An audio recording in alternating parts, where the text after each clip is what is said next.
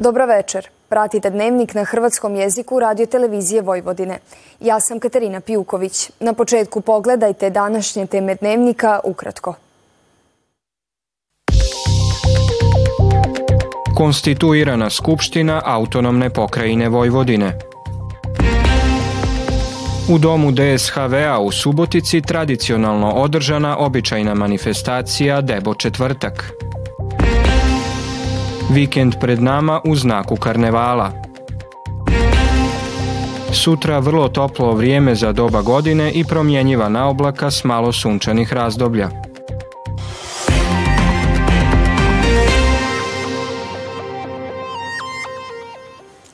Skupština Vojvodine na današnjoj sjednici potvrdila je zastupničke mandate čime je konstituiran novi saziv pokrajinskog parlamenta. Zastupnici oporbe bojkotirali su sjednicu jer, kako ističu, žele ukazati na izbornu krađu. Konstitutivnom sjednicom predsjedavao je najstariji zastupnik Miroslav Španović. Zastupnici Srbije protiv nasilja nisu nazočili sjednici budući da tvrde da su izbori nelegitimni. Zastupnici liste Nada, Novi DSS, a nazočili su sjednici, ali nisu željeli sudjelovati u radu. Predsjednik i potpredsjednik Skupštine Vojvodine bit će, kako je rečeno, izabrani idućih dana u zakonskom roku, a o nastavku konstitutivne sjednice zastupnici će biti obavješteni. Predsjednik pokrenjske vlade Igor Mirović i ministar građevinarstva, prometa i infrastrukture Goran Vesić nazočili su danas potpisivanju ugovora o reguliranju međusobnih prava i obveza na relaciji projekta izgradnje međunarodnog pristaništa u Banoštoru i poručili da će taj projekt vrijedan 3,4 milijuna eura doprinijeti razvoju turizma na Dunavu.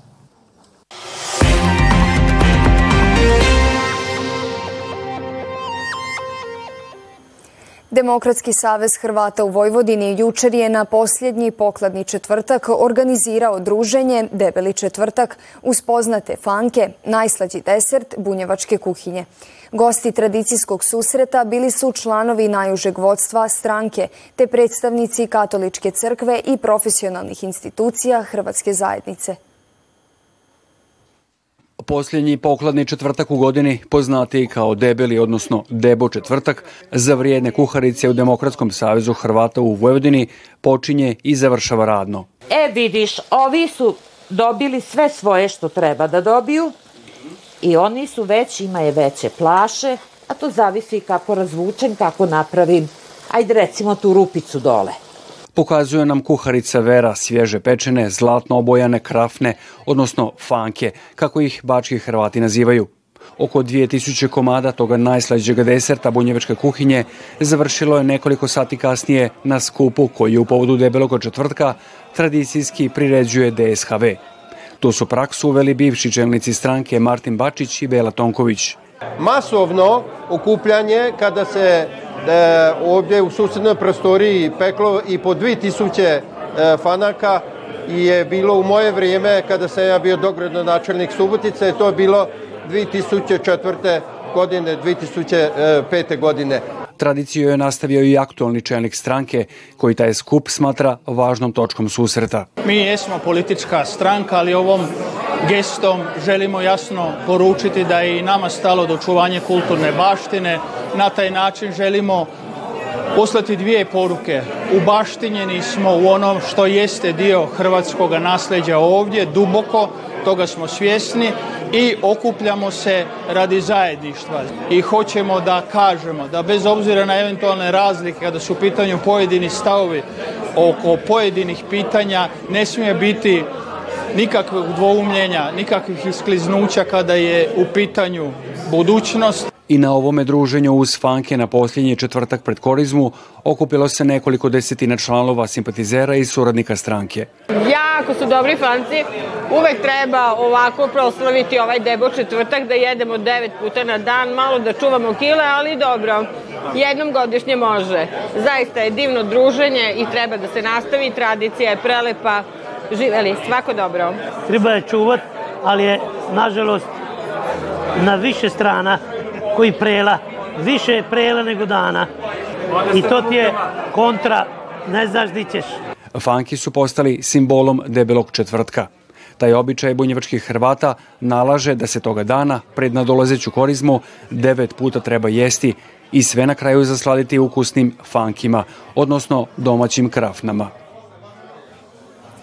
Protekli vikend obilježile su pokladne manifestacije koje se završavaju sljedećeg tjedna na čistu srijedu. I u vikendu pred nama očekuju nas brojni karnevali, maskimbali, maškare i kostimirane povorke. Najpoznatije svjetske maškare su one u Rio de Janeiro kao i venecijanski karneval. Karnevalska proslava u Riju najznačajniji i najspektakularniji događaj na planetu koji ujedinjuje milijune brazilaca i posjetitelja, a obilježava kraj dugog, vrelog brazilskog ljeta. Najveći spektakl, kao i obično, biće na Sambodromu, gdje se predstavljaju plesači u sjajnim kostimima na koje se troši mnogo novca. Stotine plesača i glazbenika očarala je gledatelje na kultnom sambadromu za vikend tijekom priprema za karneval. Plesalo se uz ritmove samba bubnjeva.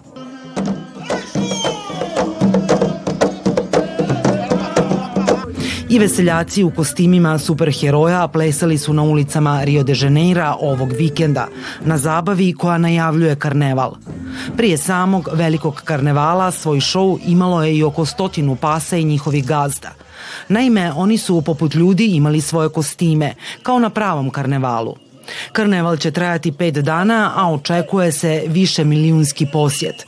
Za stanovnike Brazila koji željno iščekuju karneval tijekom cijele godine, u ovo vrijeme sve staje, svi se opuštaju i prepuštaju zabavi. Venecijanski karneval jedan je od najpoznatijih i najekstravagantnijih karnevala u Europi, koji ima više stoljetnu tradiciju, a posljednjih desetljeća postao je velika turistička atrakcija grada. Venecija je prve sudionike pod maskama i u šarenim kostimima dočekala 27. siječnja kada je karneval koji će trajati do 13. veljače započeo.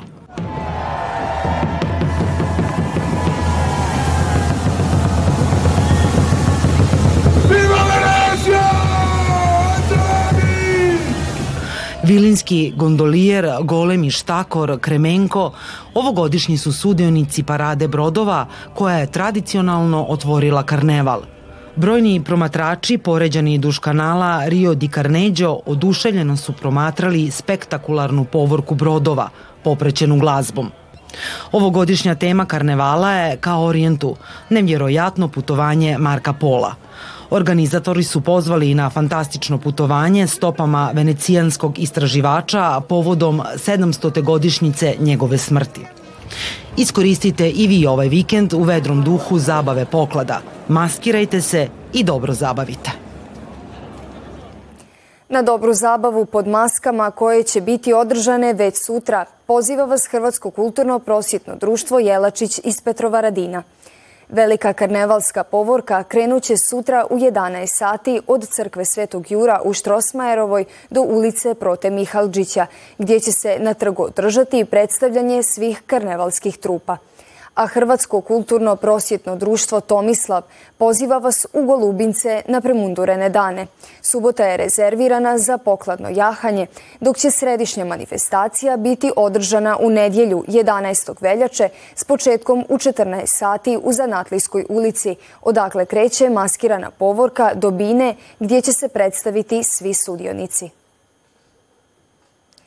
a poput svih onih koji uživaju u pokladnim danima i kostimiranim feštama i zimska veljača do kraja ovog tjedna nastavit će se maskirati u proljeće.